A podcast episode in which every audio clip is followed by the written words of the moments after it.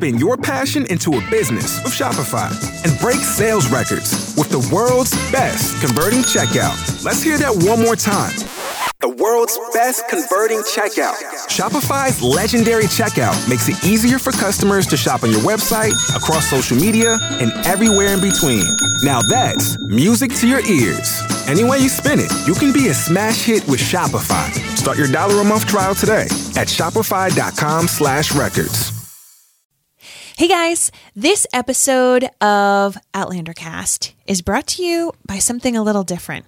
That's right something a little different. It's called Manny with Mary. Oh. So as you know, I my big thing, I love to play with makeup. I love to help people feel more confident and creative when it comes to their makeup. Um, but I also know that there's a lot of us that like to have our nails done. And I don't know about you, but all the nail salons near me are shut down. So I have this special um, membership to get nail strips that are already dried. They're awesome. They're beautiful. And you can see all of the available colors at Manny, like, manicure, mannywithmary.com. And here's the thing for anyone listening right now, if you want to get a set of the Manny with Mary uh, nail strips, we're going to give it to you 15% off. So here's what you need to do is you need to go to mannywithmary.com see the color that you want, shoot us an email or send us a message, you know, and uh, we're gonna we're gonna hook it up. I'm, I'm throwing You, Blake. you're looking at me like I know what you're talking about, uh, and I don't.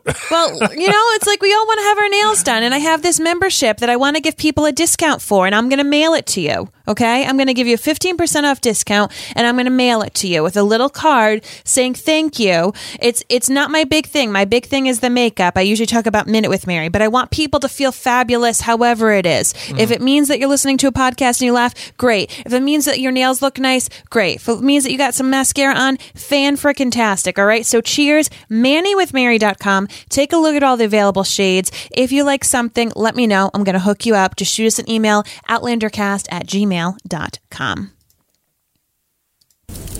Maybe I wasn't meant to exist. That is not true. Perhaps not. But I have changed. Remember when you asked me about my last words? I thought I knew what they'd be. But what mattered was the last face I saw.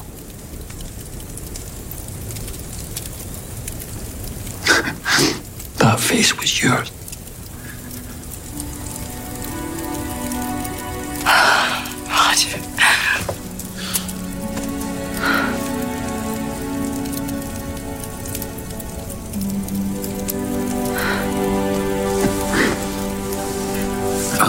Sing for you. No matter what, no matter where.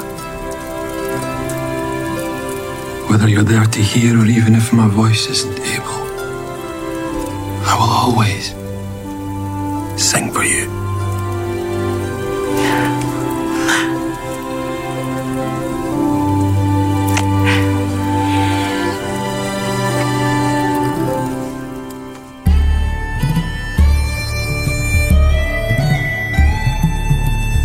Providence, Rhode Island, welcome to Outlander Cast. It's a podcast dedicated to the show Outlander on Starz. Hi,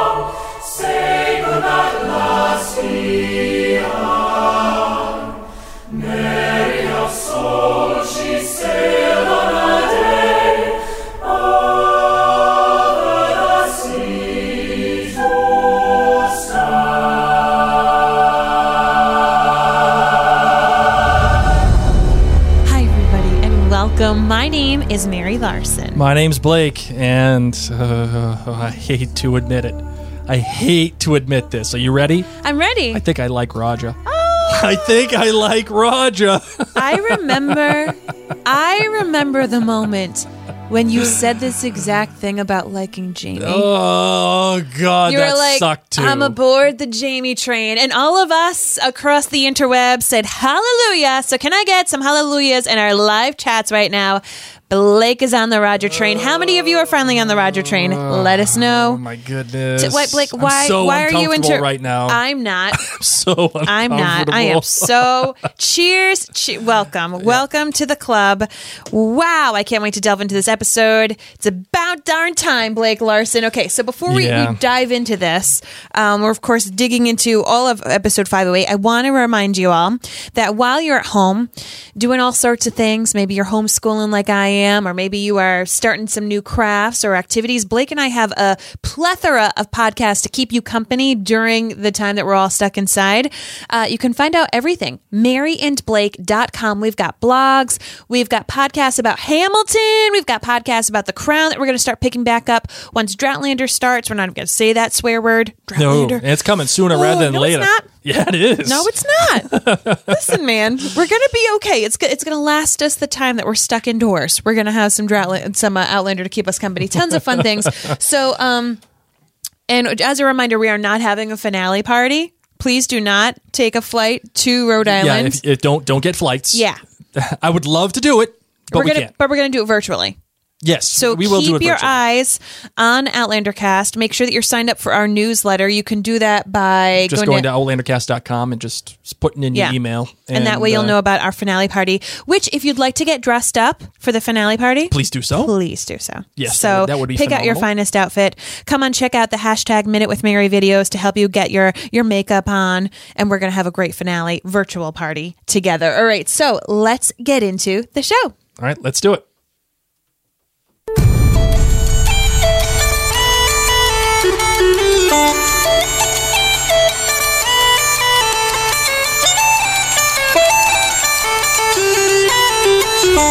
Oh my gosh, I love bagpipes so much. Oh yes. Oh, they just make you feel good.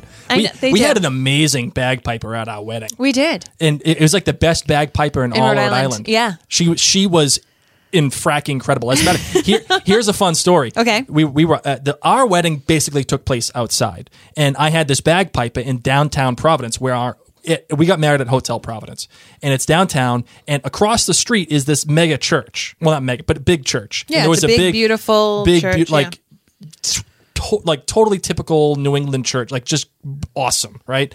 And there's this wedding going on as our bagpiper is going. So all these people are looking at us like, "Hey, what are you doing?" And I told the lady, I said, "No, no, no, no. I paid you. You're gonna play your heart keep out. going. You keep going. Play louder." And it was a very different wedding. It was a, the wedding across Oh, the street yeah, was a very, very- different wedding very than different ours. wedding. And here we are, like having our bagpipes blaring. So once Outlander came on, Blake and I, along with Bear McCreary, just geeked out about Yeah, bagpipe time. So so let's get into all the nitty gritty about this episode. Blake, tell us what made this episode uh, so different. Well, sure. The Like first, by who? First, the Yeah. uh, the episode title is "Famous Last Words," which is a play on what Roger was talking about at the Ooh, end, at the beginning of the episode. What would you, what would be your last words? You know, if you were to die, Mine would had- probably be stop. no, it would be I want tacos. yes. and then obviously, of course, it then plays into the end of the episode where Roger and Bree uh, are talking, and he realizes that he didn't really have time for words. He didn't really have time for anything. It was just a face, and what he saw was what was most important. The writer was Danielle Berrow. You absolutely have no idea who Danielle Berrow is. I know you don't. I know none of you nerds out there. know It makes me is. think of Mr. Barrow from Downton Abbey. It, it should. Uh, well, different spelling, but close. Okay. Uh, close enough. Good enough. okay. Close enough. Thank you. Uh, horseshoes and hand grenades, my love. Um, this is actually Danielle's first writing credit. The first one ever. What? I'm just Oh. continue. okay. The first one ever. She's looking at our cat. That's the thing. Uh, and Danielle actually started off uh, in season two of Outlander as a historian for the show. That was it. She was the historian for the show. And then she became the executive producer's assistant. And then she became an assistant directly to Matt Roberts and Tony Graphia. And then in this particular episode, Famous Last Words, she is the writer. And I got to tell you, whoo boy, what an boy. episode. Whoo boy, what an episode. Ooh, Dougie. This uh, episode was directed by Stephen Wolfenden. Uh, he has directed Man of Worth, The Fiery Cross, Between Two Fires, The Ballad of Roger Mac.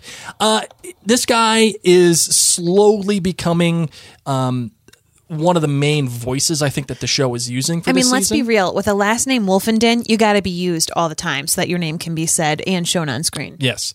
Uh, so I, I gotta I gotta give it to uh, to your boy Stephen here. Uh, he was excellent. I'm glad he's my boy. Yeah, he's your boy. He's your boy for this episode. Uh, so uh, very, very, very pleased uh, with this episode. The directing, the writing, all of it was just spectacular. Um, and that's that. That's all we got. So, Awesome. anything else? No, that's great. You always, you always handle the nitty gritty. So let's get on into the kilt rating. And if you are joining us live streaming, let us know on a scale of one to five kilts what you would rate this particular episode. And I'm giving it a five, even without sex.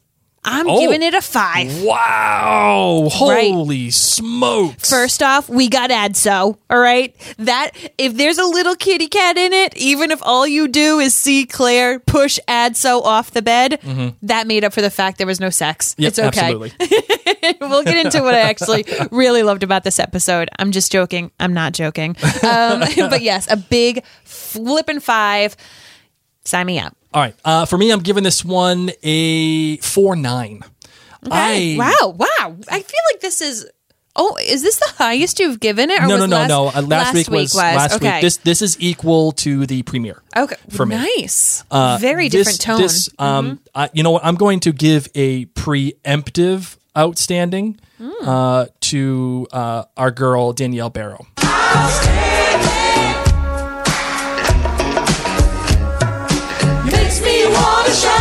Danielle Berrow knocked this one out of the park. we just park. can't shout too loudly because our kids are sleeping. That's upstairs. true. Uh, but more importantly, there is a lot of things happening here, and uh, the, the chief of them being the silent film treatment and what they what they did as a risk uh, for this episode. Which I, I won't get into it too much here, but I thought it was fracking brilliant. I thought it was absolutely spec fracking tacular what they did with that silent film thing. At first, I was I was a little afraid. I was petrified, but now I'm okay. you like that one, did I you? I do. I do. Uh, but uh, we'll get into that in a little bit more. Uh, Marvin, but I really like this. Uh, what do you got for your GBG? You're good, you're bad, and you're great. Okay, so my good is something that probably was a bad for a lot of people. I dug the silent movie. I dug it so hard. Um, and I loved how whenever we came out of the silent movie, it was really hyper focused on Roger's face, but everything else was super blurred out as he was really trying to, you know, shake his head out of this. I loved that things kept repeating. Um, I know that a lot of people felt like, okay, we, we got it. We saw these things happen. But for someone who's battling PTSD, that's the problem. They can't get it out of their head. They can't unsee these things. They can't shake the fear. And it is frustrating. And so, as weird and out of place as it was for us to be watching Outlander, to see it in black and white with the with the old like silent movie sound coming, it was jarring on purpose and it mm-hmm. served its purpose for me so well. Each time I was like, oh, not again. I don't want to see him like have the bucket kicked under him. I don't want to see that again. Exactly. Yep. Exactly. My bad. And this is like such a minuscule bad, but this is why my it's a five. Um and not a five plus, because if it's a five plus, it has to be a good, a bad, a great, Yes. a best. Wait, good, great, best. Yes. So it's GBG, good, bad, great, five and below. But if it's a five plus, it's good, great, best. So my bad is oh, oh yes, Blake's gonna play my bad. Okay. Wait, I am. Oh, I thought you were like pulling it up. Oh, it was just Oh, the no. clip. Oh, never mind. Because it, was that exact shot. So when everybody's at dinner, um, and oh no, it, it's not dinner time. Um, Yes, it was dinner time. Everybody's at dinner. Marsali and Fergus are like, oh my God, Ian, tell us everything. Dish man, tell us all about how cool it was to be with the Mohawks. And Ian was like, not feeling that conversation. And I love how Marsali and Fergus tag teamed and they went on either side of Ian. So poor Ian's already feeling uncomfortable, okay? And then they bring up this idea that Ian can go help Roger survey the area. And they say, quote, it would be a huge help to Roger and the rest of us. I wanted Ian to sit up and say, um, yo, I already majorly helped out Roger by saving his life by becoming a Mohawk. Thanks for telling me that I should do something because it would be a quote, huge help to Roger. I sat there and I was like, ugh. this is so awkward. Good thing Roger doesn't say what's on his mind, because if that was me at the dinner table at a family dinner and someone said that to me, all hell would have broken loose, my that, friends. that would not have been great for you. I, I know that right off the bat. Can you imagine? Nope. Seriously. I can't. Seriously, if someone's like, "Can you do a bit?" It would be a big help. It would be a big help for this person who you sacrificed. Would it now? Would it? You know, because I've never done a darn thing for him before. it's okay, but to and as I said, it wasn't that it was bad directing. It wasn't that it was bad acting. That was the only thing. It was like a gut punch in my stomach for Ian. Right. And I know that it just kind of rolled off his back, but it did not roll off of mine. Had, had that been said to James Fraser, would have been a different story. Us Tauruses, don't forget. We don't forget. Okay, so am I great was seeing three men that we love in grief. Seeing three very strong men in different ages, different places in their lives battling grief. And this is one of the reasons why Blake and I loved the show The Leftovers on HBO. A lot of it dealt with people dealing with grief and how they worked through it and how they worked through their sadness. And um it's something that people don't talk about because grief is hard, right? Grief is is hard, it's scary. We just don't talk about it a lot. Really, we don't talk about grief um, that much, especially when it comes to men. Like we don't see men on screen frequently in pain this way. And I liked that we were able to focus on it kind of in a three parts uh, with these three different characters of Jamie mourning Murtagh, of of um, Roger, of course, mourning his voice, and then of Ian mourning something that has troubled him. Mm-hmm. I'll be vague because Ian was vague. There we go. And I think that's actually quite a good thing that he was vague. Agreed. I like it because he's just not ready to talk about it. It makes sense. The emotional math for that particular instance. He's doing them all a huge favor right now. Yeah.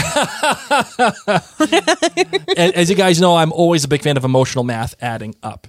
Uh, I need to make sure that whatever the character is doing makes sense to that particular character, and it's not just for the sake of doing it.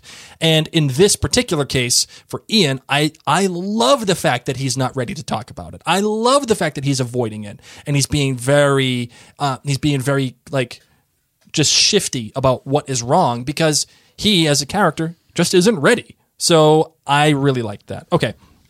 Uh, my good. I actually have a tie. Uh, first uh, was the uh, DP. Stijn Van der Veken is his name. and name. this episode was not afraid of depth. This episode was not afraid. DP meaning. Yeah, uh, director of photography. So the cinematographer, if you will. Um, this episode was not afraid of color depth. It was not afraid of blacks. It was not afraid of candlelight. It was not afraid of putting just what? It was so not afraid that Blake made a stop in a certain scene. Which one? To like the one with the Oh, yes, candlelight. that's When. Jamie and Claire and Claire's sitting down and he's coming over and he's drinking. And Claire's saying, I'm I'm happy to see that you've been able to find something that's helping helping you, you know, be a little distracted. yes, that's right. And Blake literally stopped the episode and he said, Look at their use of lighting right now. and when you guys rewatch it, you'll see. Can you explain why people need They're- to point they're, that they're both sitting at a table, and then they're, the the source of light for both Jamie and Claire, not the full source of light, but mostly the source of light, was uh, what appeared to be a candle on the table that was hidden by a block. Um, and because of that, uh, you could see the flickering, and it was providing this really warm, beautiful, Mm-hmm. like orangey yellow light for the both of them. Uh, more than likely, it was probably just a regular um, light bulb that was just flickering on and off.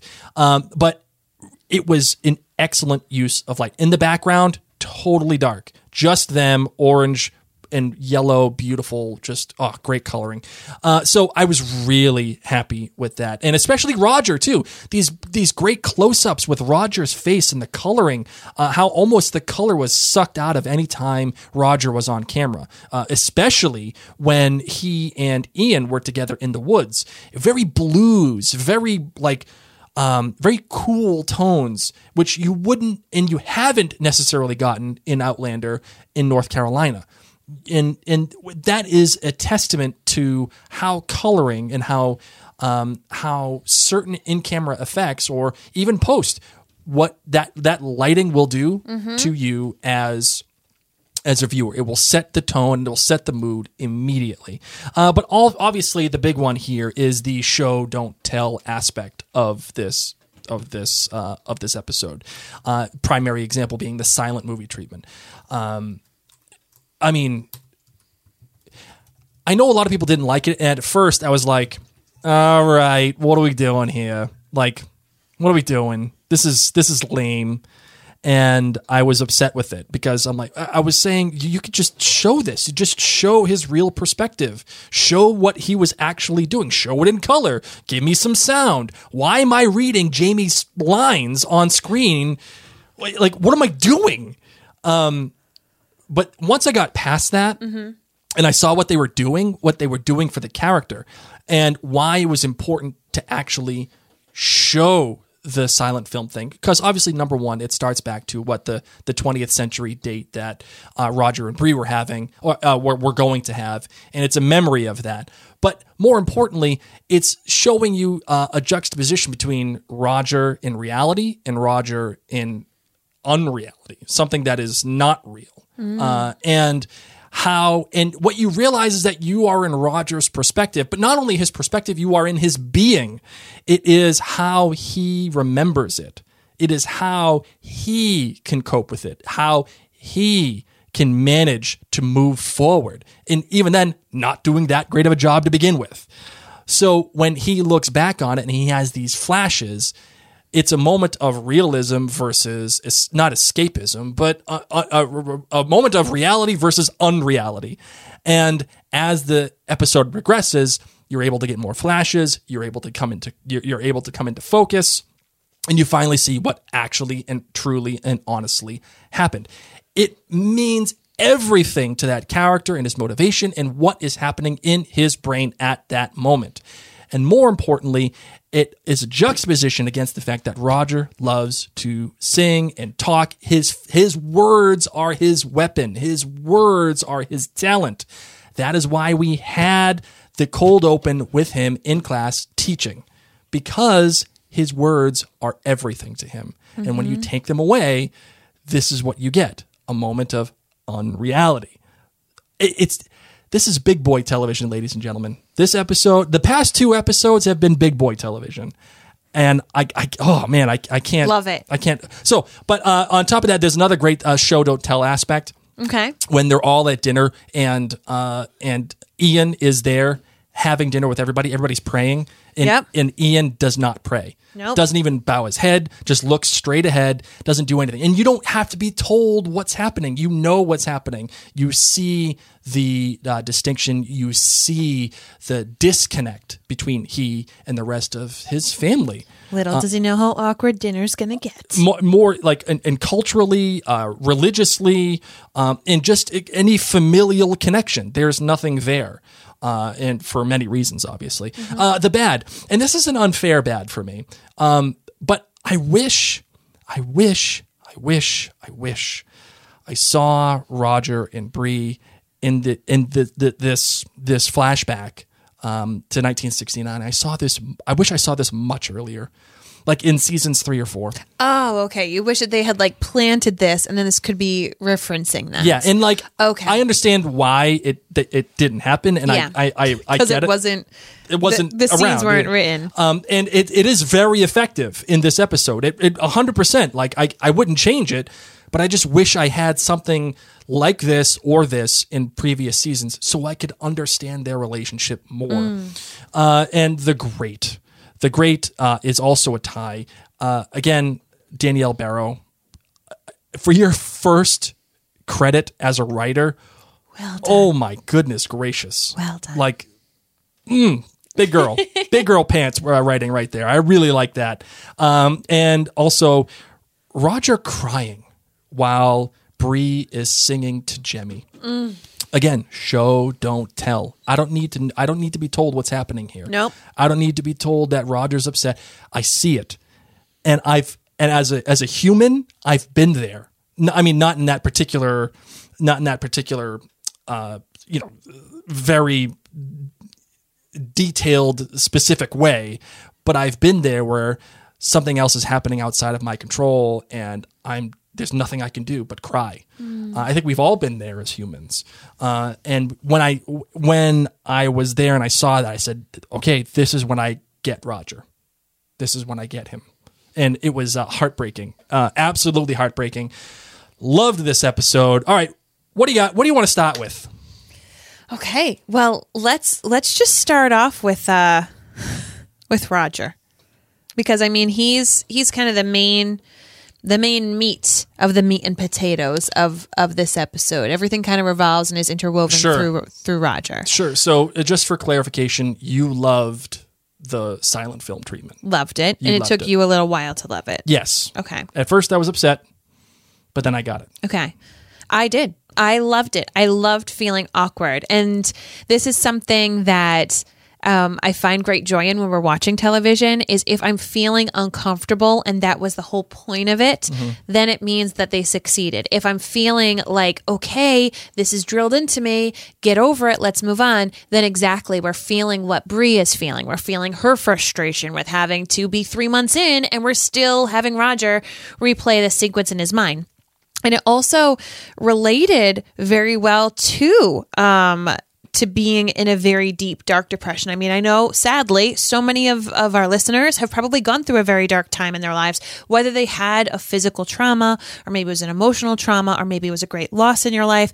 Um, sometimes it's really, really hard to dig yourself out of that pit. And you see Roger try. Oh, like when he's at home alone playing the guitar and he's like really, really trying and it's just he can't snap out of it. The the the little silent movie pops back in his head then, you know what I mean? He's he's desperately trying. And Blake and I were talking about so Blake for those of you who don't know was in a pr- very uh, horrific um, car accident when you Yes. were 18 years old, correct? Yes, I, I, I, I was a millimeter away from dying, and I had to learn how to walk again, essentially, uh, and it was um, it was very traumatic. It, it was um, it was something that I, I, okay. So, uh, quick story.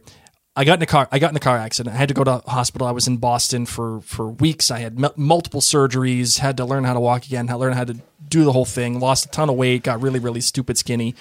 Uh, and then after a while, I had to get back to life. I actually it was right before my freshman year of college. And I had to go be a freshman in college. Uh, and I had a lot of things wrong with me. Uh, one of which I had to have a colostomy bag. Imagine in having that as a freshman in college. which I don't have anymore, by the way. No. Uh, it got take, it got taken away Yeah. uh, during the Christmas break of my freshman year. Congratulations. Uh, thank you so much. Um, but there was a lot of mental torture along with. I remember um, not. I remember my mother taking me uh, to go shopping with her, and uh, she she told me she's such. Oh, my mother was was something.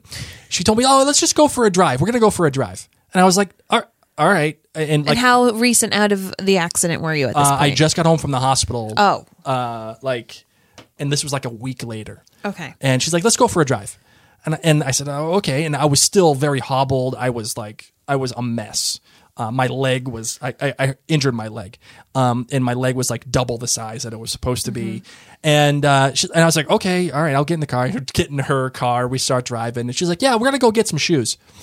And I was like, no, I'm not going to get shoes. What do you, I, I had, I, I was a mess. And she's like, no, we're going. You need to start your life. Like you can't feel bad for yourself anymore. That's it. We're going. She gave you the hardcore Bree talk. Oh, absolutely. Like, I you gotta- cried. gotta fight. I cried and I cried. And I, I'm, here I am 18 crying to my mother that I don't want to go into a store.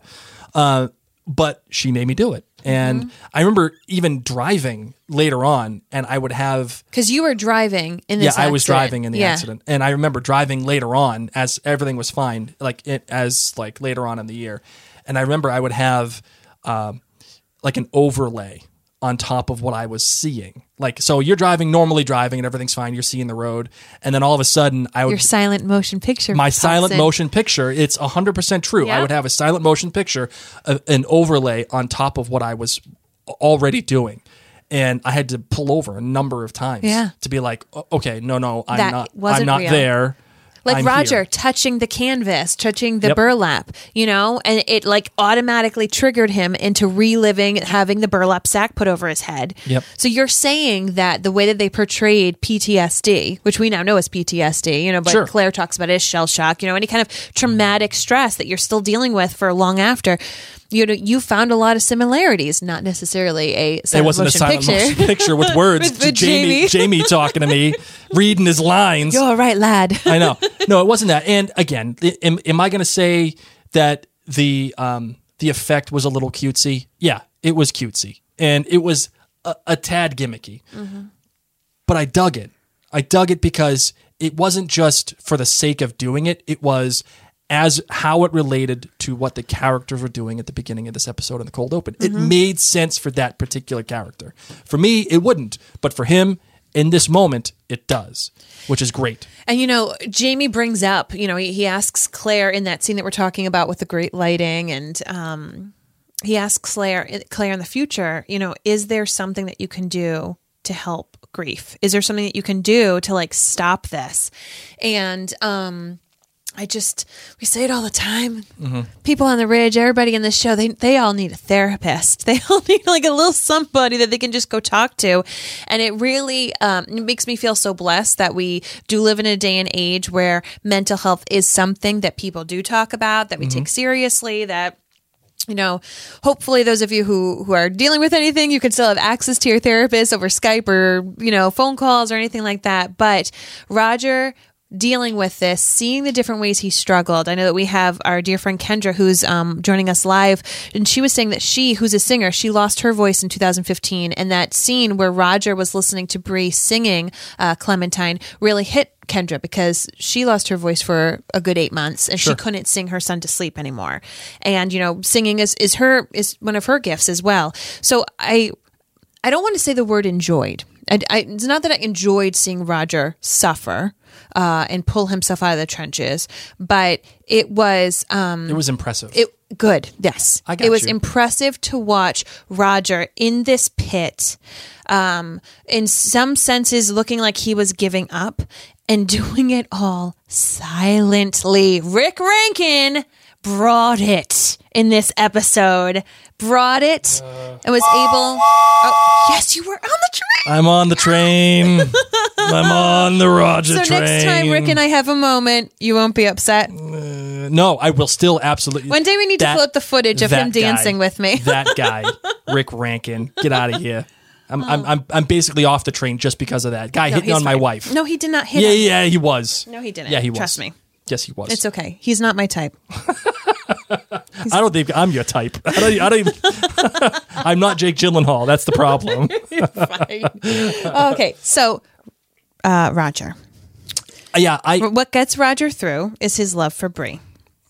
And how beautiful is that? And how beautiful was also seeing Bree's foil to Roger, starting off having the tender approach, you know, joking that, okay, well, Jemmy's just going to have to grow up, you know, talking about sweaters and aluminum. Like, I loved that little banter. And you can tell that this has been going on for three months, right? We had that completely Oh, graphic, gross, ugh, slit his throat. Oh yeah. What did Claire grab? Look like a pipe or something that she just was like, I got this, like boom, She just had some. PVC laying oh, around. Oh, man, thank goodness it was black and white because you guys know I do not do gore.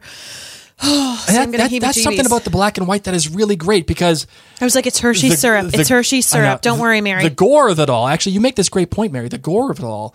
It was kind of lessened by the black and the white. It was kind of lessened by the fact that we're we're watching a silent film. Like it was it was a movie within a movie, and it made it more palatable. If if you know what I mean. Like it's still gross, and Mm-hmm. Yeah. you, you see Roger's blood oh, eyes. that was just so oh, what a great effect. And at first I thought, was that me because I was peeking behind my eyes, you know, with my hands in front of my eyes? And then when they showed it in color, when they were showing more things, you know, with the bag on his head, the close ups, and it was really all the blood in his eyes, I was like, nope, that, that really probably is what happens to people. Sure. Um, but yeah, Claire just like, Claire is. These all these people would be dead without Claire. Oh, Seriously, absolutely. Yep. Like we're just sitting here thinking, D E D dead. all of them gone um, and she just is like i got this no problem um, and you think about I did. Did you do this when she put when she cut Roger's throat open and Mm-hmm. stuck the little pipe in there, and he opened his eyes? Did you take a breath?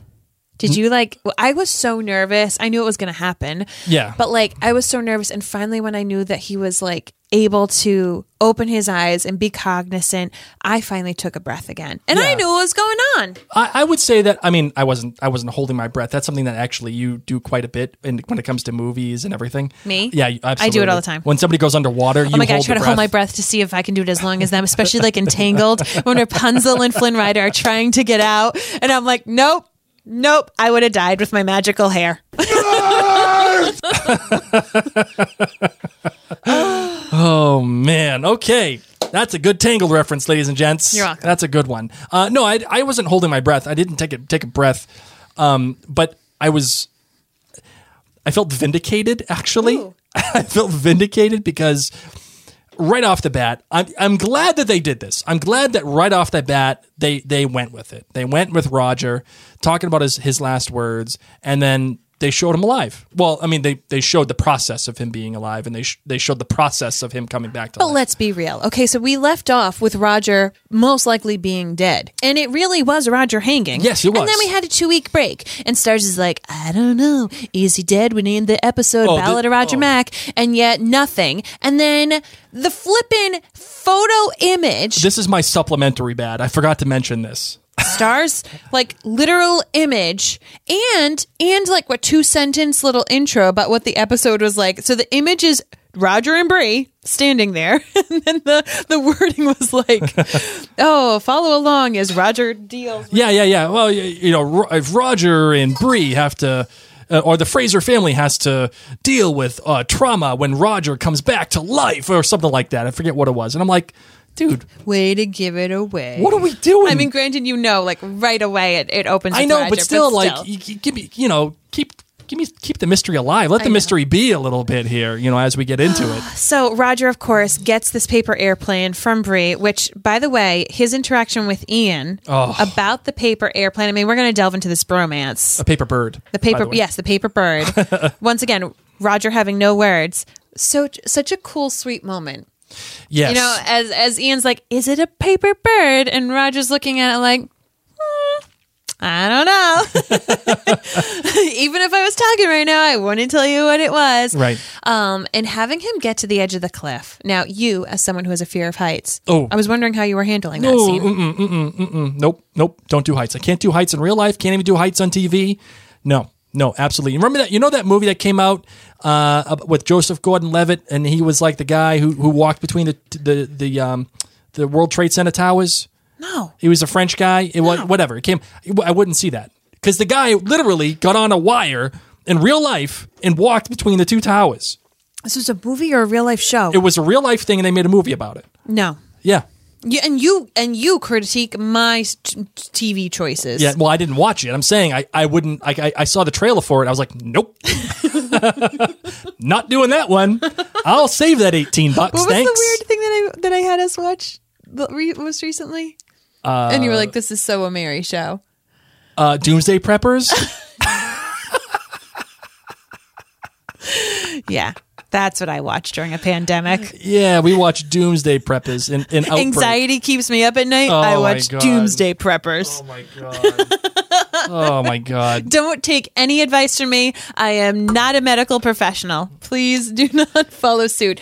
So here we are.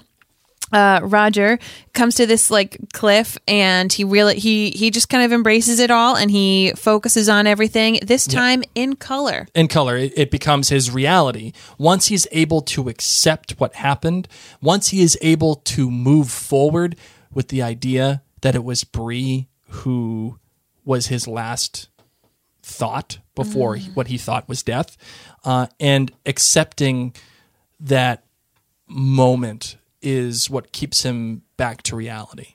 Uh, and, and and most of you know, um, you know, I, I- battled uh, depression in a very major way uh, after we had our our daughter.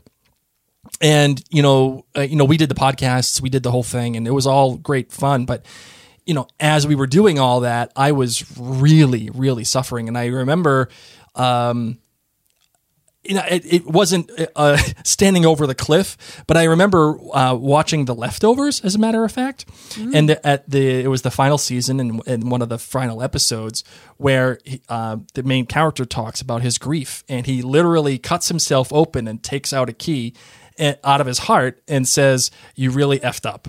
It's like a pretend dream. Just Yeah, it's a it's it. a It dream. yeah, sounds- yeah. Um, it, it's once you if you watch Every- the show, everyone is questioning our television choices at this moment. Go go watch the leftovers on HBO. It's a fantastic binge, especially it really right is. Yeah. Um, and then listen to the Living Reminders podcast with Mary and Blake. Um, and uh, and he's talking to himself, and he says, "You really effed up with this with his girlfriend, uh, his wife, or whatever." And I remember having that moment, and that was my moment when everything came back to color for me. That was when everything came when I realized, oh my god, I've really messed this up. I've really lost touch with my own reality and my relationship with my with my bride. Um, and it's not that we weren't ever not going to be together. It, it- we, we were always had our had each other's backs. We always No, but I had to have the Bree conversation with you. Where I Absolutely. was like, all right, buddy, you got to fight for this. Like, your family's here and we need you back. Uh, yeah, and and and that's when that's when it happened for me. So I wasn't standing over a cliff; I was watching TV. But that's when everything came back to color for me. Again, go watch The Leftovers on HBO. It's it's written by Damon Lindelof. We podcasted about it. It's in my top five favorite shows of all time. It will it will change your life. It's that good. Um, putting Ian and Roger together was a- Forget the favor part, but yes. What do you a mean? big help. Yeah. Oh, yeah. Big, big- yeah yeah no, forget Skip- forget all that. Skipping that. Poor Put- choice in words. putting them yes. together was a master stroke. Uh, it was a master stroke in storytelling. It was a master stroke in writing, and what that did um, for the storytelling in terms of the direction uh, and how things were being told as they went on this uh, journey together. Uh, on uh, uh, here's a here's a um, a lost reference uh, when they went on their walkabout. Um, they went on their walkabout. Um, and there's the thing I loved about it is that they're both suffering. They're both having these real issues that they that neither of them can talk about. And there's there's no there's no force. There's no one sitting there saying there's no Marsali being like, "You want to talk about it?" There's no Jamie. Even though I love that scene with Jamie, he was like, "All right, I, you're not talking about it. No problem. I'll just sit right here."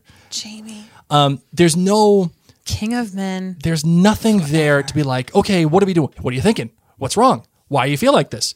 They just could explore together and they could rely on each other to do whatever they needed to do for this one given moment.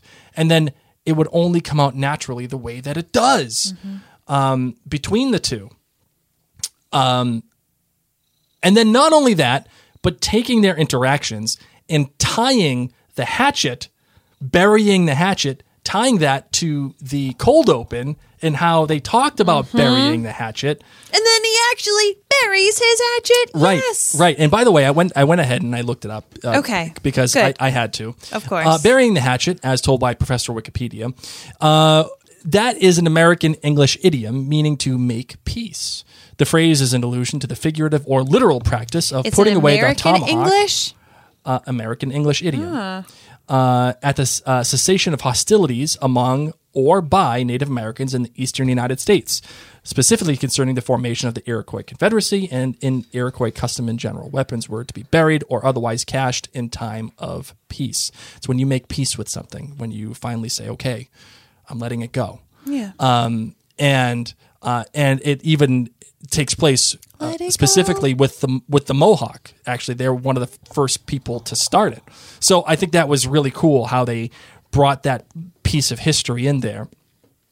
And Rogers, well, Ian was made finally made peace with the fact that he couldn't be he couldn't be anymore. And he, and he literally buries the hatchet. Roger buries his voice. Uh, these two together go on their own discovery uh, about who they are and what they can be, and they help each other. What did you think about all of that? Yeah, I loved having them paired together. I was not expecting this this way, um, and this like timing of Ian showing up right now. Um, but it really worked. It it really worked for me. Like I just I enjoyed Ian's silence as a matter of choice rather than it being something that was scary, hurt. Well, you know what I mean? Like rather than a physical trauma, he had more of an emotional trauma. I mean, Rogers was emotional as well, but you know what I mean? Right, like both of them were silent in their own ways. Um, and Ian would not necessarily even open up to Jamie, and yet he opens up to Roger. You Mm-hmm. know, granted, it's because Roger's stopping him from killing himself. Um, but for him to lay it on the table, like, I saw you by the cliff, man. We're both in the same place. And what the heck's wrong with you? Like, Mm-hmm. you have literally got your life perfect. Like, you, you got it. You've got it made, buddy. You're okay. yeah. So let's let's have a reality check. Um, well, it goes to show you how things can get so convoluted. I remember uh, when I was going through my depression, my best friend was like, "Dude, I would trade my life for yours in a heartbeat." Uh, you know, and there's circumstances as to why he would have done that. I'm not going to get into that here, but he's like, "I would trade my life for yours in a heartbeat." Like, what are you so worked up about? about, Like, what are you so down about? What what has got you so crazy? Um, and at the time, I remember thinking, well, what the hell do you know? Like, yeah, you know what I tell you, but it's easy for you to say that.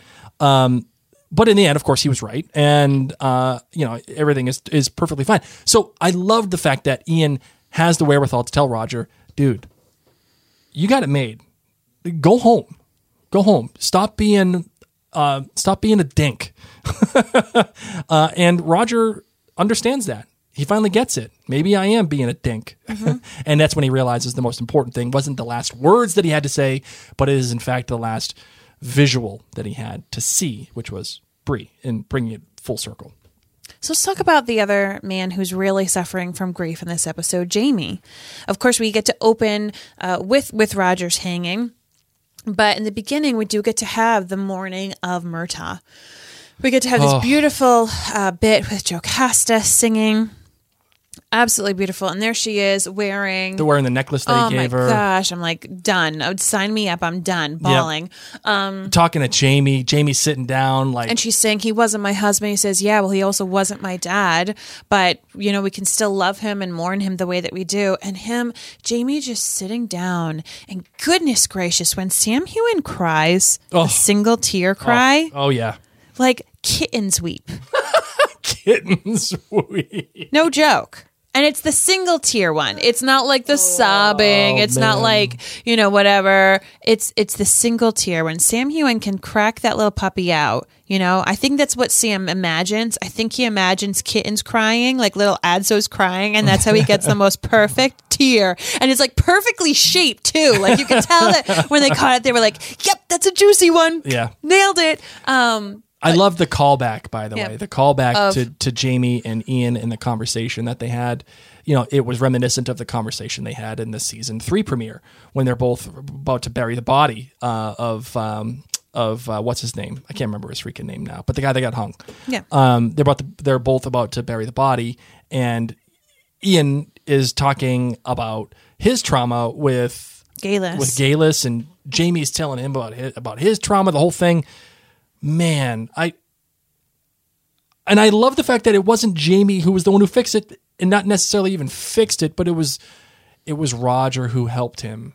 It was it was Roger who helped Ian at this moment, and they both actively help each other. Well, and you know what's interesting is that I was ready for Jamie to be like, "Listen, man, I lived in a cave for a really long time. Like coming back to civilization myself was really weird. Like I get it, you know, like being in a house and a bed and food. I was ready for some of that because I feel like people may have forgotten if they haven't rewatched, you know, the, the previous seasons. Like you forget Cave Jamie. Like Cave Jamie would get this conversation, and I felt like in that one moment, Jamie didn't like. He was like, "Oh, was the bed not great?" And I was like, "Cave Jamie."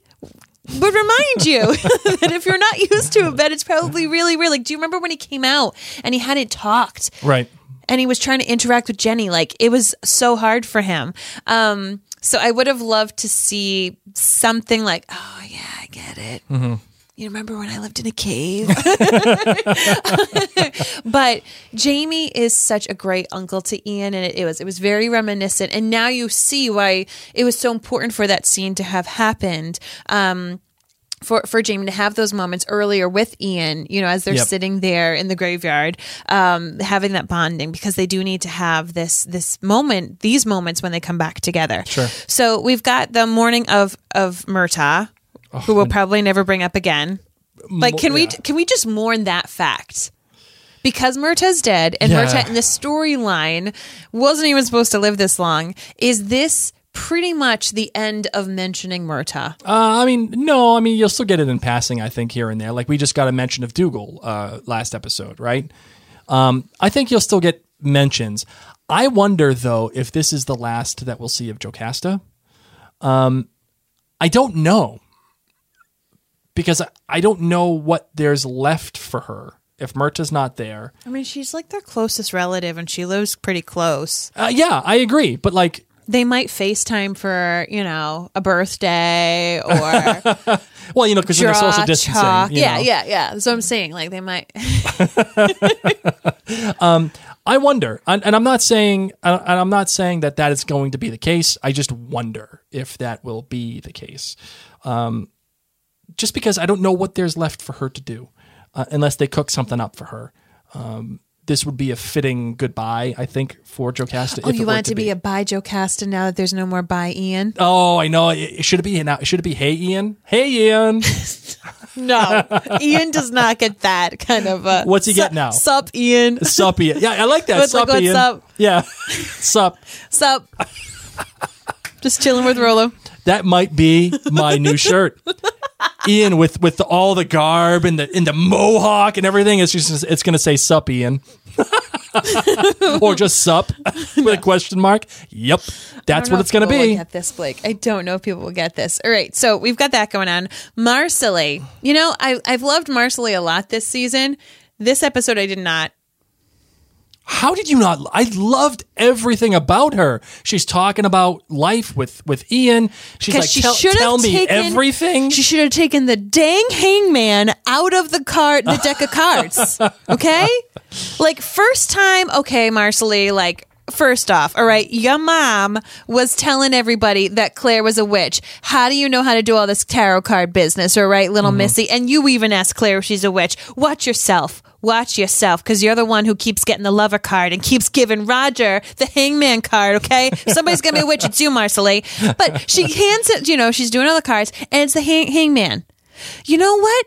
It's already awkward. Okay. You already had a really awkward dinner with Ian. Let's just take the hangman card, put it to the side, and reshuffle without that one in Yeah. the deck, know Let's what? We're just gonna- we we already know That's basically the Joker card. We know that. We know he's been hung, Sensitive. right? The fates, the witchy Wiccan wizards, I don't even know. They don't need to tell us the hangman card is important right now. Let's put that aside and reshuffle. Just give it a give it a flick. you know? However, her moment with with Ian, where she's sitting down and we and we touch upon some awkward moments, right? Mm-hmm. But I just loved how she she could just talk to a rock, man. Oh, yeah. Marsali can you know she just scoots her kid aside, talks about how she's going to be having this third one, notices that Ian's quiet, and she talks about the good old days, the good old days at Lallybroch, eating potatoes, ta- potatoes, Potatoes. all right like just talking about family because you know that they played you know some games together Sure. they would maybe they would leave little sidewalk chalk messages for each other Mm-hmm. i'm just saying this because this is what me and my neighborhood friends do um but you know just like kicking it back because we need to be also reminded that marsali and ian grew up in the same area. Yeah, you know absolutely. they played she played she knew his sister was mischievous. Like this is a thing. So even though she can't connect with him here and now as a mohawk uh, mohawk ian um you know, Marsali's had a lot. I mean, think about it. They went on that massive voyage to go find him. You know, he had all these bonding moments with Fergus. Um, and she's had her entire childhood. I mean, let's be real. If anybody's been together the longest, it was probably like who's known each other the longest. One of the pairings would be Marsali and Ian. Sure, absolutely. Do, do you feel weird about Fergus just like kind of being there? And is he like the new Ian? Oh, he is the new Ian. I think he's the new Ian. He needs to step it up because he and Marsali make some freaking magic happen. I don't just mean between the sheets, okay? There's a lot of that happening. so much. How many bairns is it going to take, Mister Fra- Fergus Fraser? Oh. So when when Marsali's sitting down with Ian, it reminded me of me. Like if I saw someone just sitting down by themselves, this is a thing they do at kids' schools when kids actually went to school. um, they would have this like bench. It was called a buddy bench. They didn't have it when we grew up. Okay, in the eighties and nineties, if you were a kid who was alone. Oh well, sucks to be you. Sucks to suck, bro. Okay, that was me. that was me. Anyway, but now they have these things called the buddy bench, and you sit down if you're alone and you have nobody like kick a ball with, and nobody's playing with you. And the nice kids need to know to look for kids sitting on the buddy bench alone, and you go and you sit next to them and you ask them to come play. That's their way of saying like, "Will someone come play with me?" And basically, Marsali saw Ian sitting on a stoop On the buddy bench. as him sitting on the buddy bench. And she just went. She was like, I'm an extrovert. I've got this, man. I would actually love to sit because you know what I was just doing last week? Friggin' smoking up locusts, okay?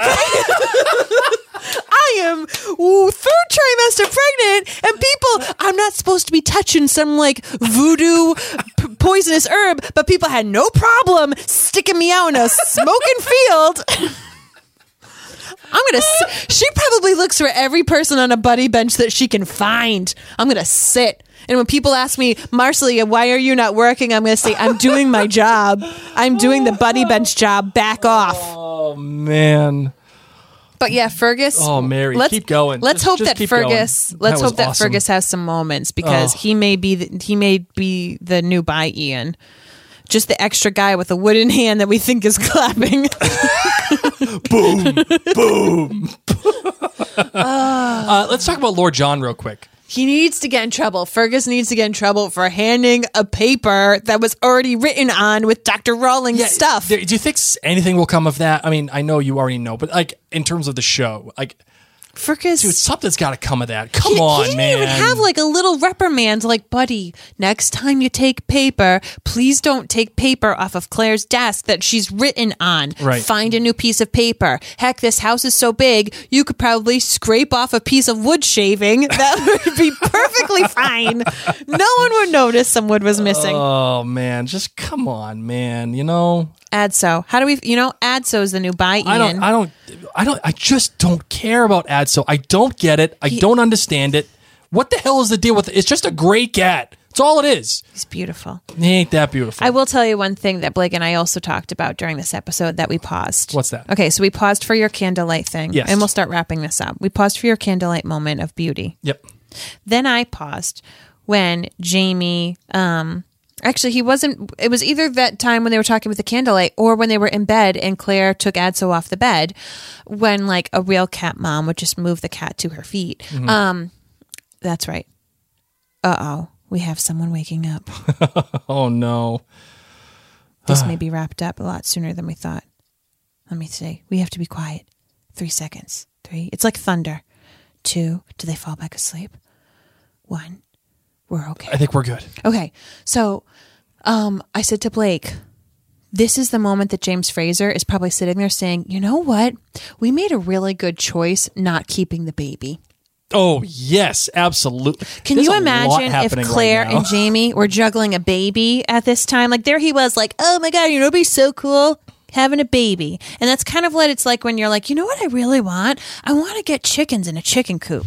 Um, and then you Nope. prob- I haven't gotten any chickens. I still Nope. desperately want chickens. You're not getting But it's not like you're getting sea monkeys. Okay, you're not just getting a beta fish. You're getting a baby. And there was Jamie being like, yeah, but wouldn't it be cool to have a baby? Claire knew. Claire knew what the future would be like, all right? She Mm-hmm. knew what it'd be like. And at that very moment, I was thinking, Jamie's probably like, we dodged a bullet. Right. You know, like we've got a lot of stuff going on right now, man. Yep. It's a good thing we're having a bairn. The other thing, the other time we paused too was to talk about how great of a gift giver Lord John is.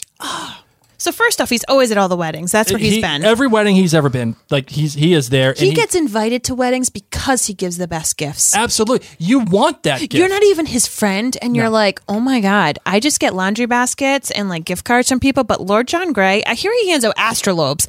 I don't even astrolabes. whatever. Astrolabes. You're welcome. Shame. Got to copyright that. Oh um, man. Yeah. Yeah. He, he gives the best gifts. And there he is. He did have this one weird moment, though. So, like, Bree's looking at it and she's like, Oh, I can tell the time and the direction. How cool. And he leans in a little close. Yeah, And I like- was was like, like, Are you trying to smell her? Like, what are you doing? When you rewatch it, you'll see. I'm like, Are you a vampire going in for a bite? Because I know that you're not interested in her. Like, I know you guys have this amazing. Bree and Lord John Grey have, oh, like, great chemistry. Oh my God, such a great relationship. Yeah. And I love that he just shows up for dinners. He probably had a weekend off from his wedding yeah, plans. you know, you know what his it wedding was. calendar I bet you the wedding got canceled because of bad weather. Oh, that was it. Because you know, because I'm sure he probably. Probably because of the battle. You know? yeah, that's it. Yeah, people weren't too 100 percent sure. Whoever the groom died, I don't know. but he had his calendar free and he was like, I know where I'm going to go. I'm going to go for some good food. That's why he's showing up so randomly. and I've got I've got gifts aplenty, okay? I've got who's it's and what's it galore. you want thingamabobs? I've got 20, all right? Here he comes showing up and he's like, "All right. I'm here to bring a note that um, Governor Tryon feels really bad that he hung your son and son-in-law. So here's 5,000 acres of land." And Yeah. Bree's like, "I don't want it." Eh, but it's a really big deal. Well, that's what Lord John Grey says. He's Yeah. like, um, you may want to rethink that, bestie. Like, as your bestie, I'm just going to give you a heads up. Somebody asks here, Mm-hmm. where do you think Lord John shops? Oh, where do you think he shops? Because I don't see him as a Bed Bath and Beyond person. I don't see him as an Amazon person. He is either. no, no, no, no, no, no, no. He, Lord John only shops at local like businesses. Oh my god, he's he actually goes to like Martha's Vineyard and he goes like to shop to shop. oh yes, Or like you know those little like precious little um like island towns where they have like carefully curated gift shops. Like that's literally what it is, a carefully curated gift shop and he's got he knows his peeps. yeah, oh yeah. and he tells them like listen these are the weddings i've got lined up hook me up with some options I bet you Lord John gets access to the stuff in the back. yeah Like they, he, if he doesn't see it on the shelf, they're like, no, no, no, it's okay. Come back here. all right let's get off lord john grey and his gift giving I, I don't think I ever can. i know He's he's too fabulous. So He's here we- amazing. so here we go that's that's pretty much the end of the episode Yeah. roger roger is is talking again very scruffily but he's talking again ian is has realized whatever he was trying to dodge a bullet for literally out of drinking some poisonous stuff he's dodged um but not really it's still gonna Mm-hmm. I like him. that head fake too. You, you, you, they build it out to make you think that it's Roger who took the hemlock, that that it's Roger who was going to um, put an end to it. And but the head fake was it wasn't Roger, it was actually Ian. Uh, and of course, you could see it coming the whole time. Uh, the one thing that I I think I'm a tad uncomfortable about uh, is well, yeah, all right. I'll just say I'll I'll do it now. I'm I'm a little uncomfortable. I think with Matt Roberts in, at the like, oh hey, let's talk about the episode when Matt Roberts is trying to convince you to watch it a second time, where he's like, yeah, you're gonna need to watch this again. There, I mean, we've done that. We've suggested to people to rewatch. Things. Yeah, but I think as the showrunner, you should say, "This is my creation. Here it is. Take from it what you will." Like, there it is. Watch it. But And- I would say, and if you want to watch it again, I don't need to tell you. I don't need to do anything for you. You just do it. s- I would say that watching it a second time for anyone who didn't like the um, black and white bits, it may help. I Uh, would. I mean, agree. yeah, I, I agree with you, but I think as the showrunner, he's like, oh, we they have to convince you that everything is like it's so cinematic. You need to watch this again because you're probably not going to get everything. You're going to be too emotional. Like I don't know. I just feel like it's pandering a little. Well, not pandering, but it's just like trying to convince you how important this all is. You know what I mean? yes. I'm trying to convince you how great we did. You if if you did great, my dad always used to say, if you go into work and you got to tell somebody you're the boss, you ain't the boss. And I feel like the same thing. If you did great work, let just let it be. if it's a great episode, people are rewatching it anyway. Right. This was a great episode. We're rewatching it anyway, Matt Roberts. Yeah. Dinna fash. So I just I don't know. I Don't hate on him. I'm just saying dinna fash, honey.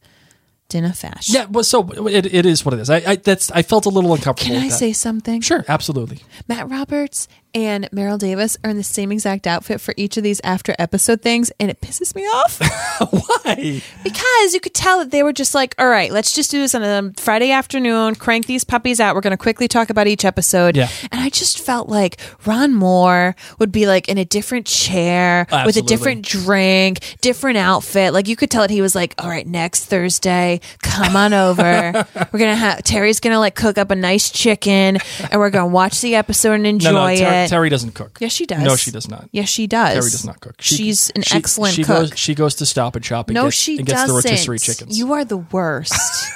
no, she doesn't. She's an excellent cook. She's talked about it. Before. I'm sure. Yeah, I'm sure she has. She's excellent. And not like I've, I I act like I've eaten her food. She is excellent. she talks about it on uh, the interview that we shared. Sure. on the podcast Sure. episode. Whatevs. She's had some of the cast over, and they would like cook for them in their house in Scotland. All right. Uh, you got anything else about this uh, episode, uh, my love? Anything? Anything else you want to talk about? No, No. okay. Yeah. Well, uh, then let's do the outlandish theory of the week. You ready? yes, All right. Let's do it.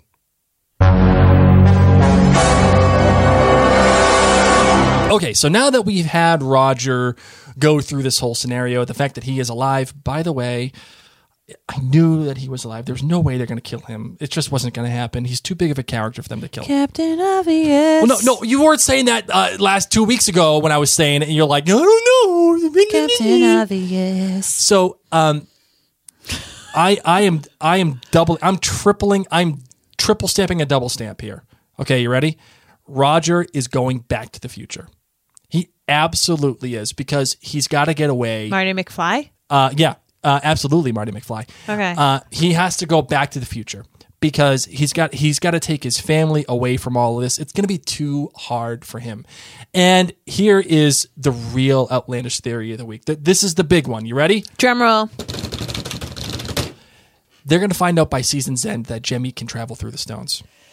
And that is what is going to propel them to for next season to go back to the future because they got the revolution coming. It's going to happen relatively soon. They know it's coming. Really relatively. Yeah. Well, yeah. It's going to happen. And, and because of that, Roger's going to be like, dude, I'm getting out of Dodge. I'm out of here. I, I can't go through all this stuff again. And he's going to take uh, Brianna and Jemmy um, and any future kids they may or may not have. I don't know. I imagine they probably will. Um, and they're going to go back. They're, they're going to go back to the future and get out of Dodge because there is no way after this experience. He, he himself was saying, I was a historian and my own ancestors tried to kill me. My purpose is not here. My purpose is uh, about history. I'm a changed man. I'm different, but I don't know what I am here. I can't I can't keep going. So I guarantee you that because of this trauma, Roger is I'm out of here. And especially God only knows what happens between he and Bonnet. Because that's coming too. And I think that's the purpose for Lord John, because Lord John is going to be the one that gets them the in on how to get to Bonnet. Like he's going to figure it out, and he's going to be he's going to play a major part in this. So With a gift. uh, with the best gift you could ever imagine. Oh my God. What? He's gonna give them like a weapon gift, right? Wouldn't that be cool? like you think this is you think this is a paper knife? Watch. Nope. Ching, ching, ching, ching. Someone said he sh- shops at the sharper image. no, he doesn't do that catalog stuff. No, no, no, no. No, you go in the store and sit in the sit in the chairs. And so like, that is my outlandish theory. Marvin, what do you give me? I think more Williams and Sonoma. oh yes, he right? Like an if he were to do a chain store, it would be Williams and Sonoma. yeah, because Williams and Sonoma is a chain, but you it's just not. got really loud. it's not too chainy. It's like you were so excited about Williams and Sonoma. was. I don't even think you've ever actually been inside that store. I have been in When? there when I got my home beer making kit. Hmm, You're welcome. That went well. That's true. um, Marvin, you gonna give me an intro? What, what are we doing? Interesting, Blake. Mock me. Please hang up and try again. All right, final thoughts. Uh, my love, what do you got?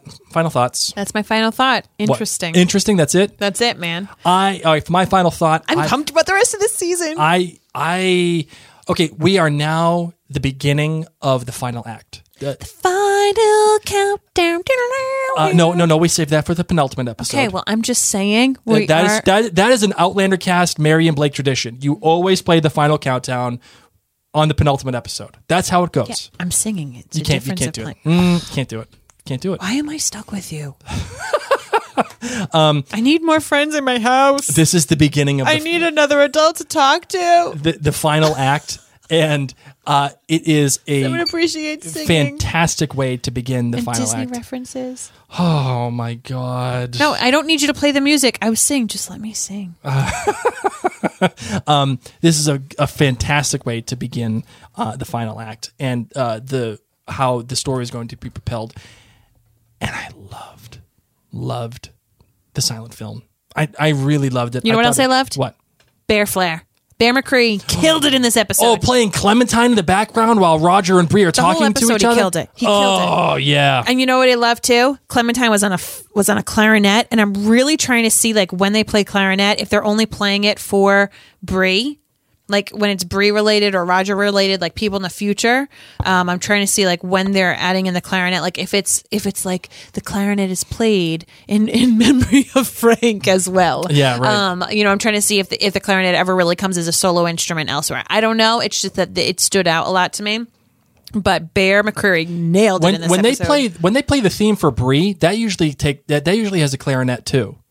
And that's why I feel like it runs, even though she's not biologically Frank's. Yeah, but like he's I daddy. feel like yeah, He's daddy. yes, I feel like the clarinet. That's a part of Bree. Yeah. that's a part of her.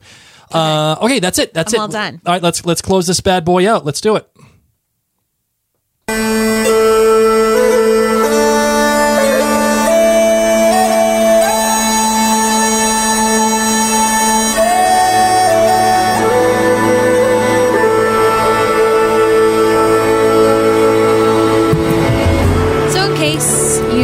Looking for shows to watch, Blake and I recommend several uh, during your time at home. Yeah, Uh, but we've actually podcasted about several shows, and in- specifically, we've talked about the leftovers in this episode. Correct. And um, I'll be real with you; it's it's not like super duper uplifting. Like it's not something funny that you watch before you go to sleep. It's not like watching The Good Place or Parks and Rec. Like you're not necessarily going to laugh, but it is going to challenge you, and it's going to be a really thought provoking one um, to watch. And our companion podcast that goes along with it, which you can find at maryandblake.com, a lot of people have found useful when they watch The Leftovers. We've Absolutely. actually had amazing interviews with most of the cast of The Leftovers, um, the creator, sh- the the author of the book, um, tons Writers, and tons of yeah. directors, actors. So if you are looking for something, I would highly recommend watching that. Um, it was on HBO, so if you have HBO included in your package, check that out.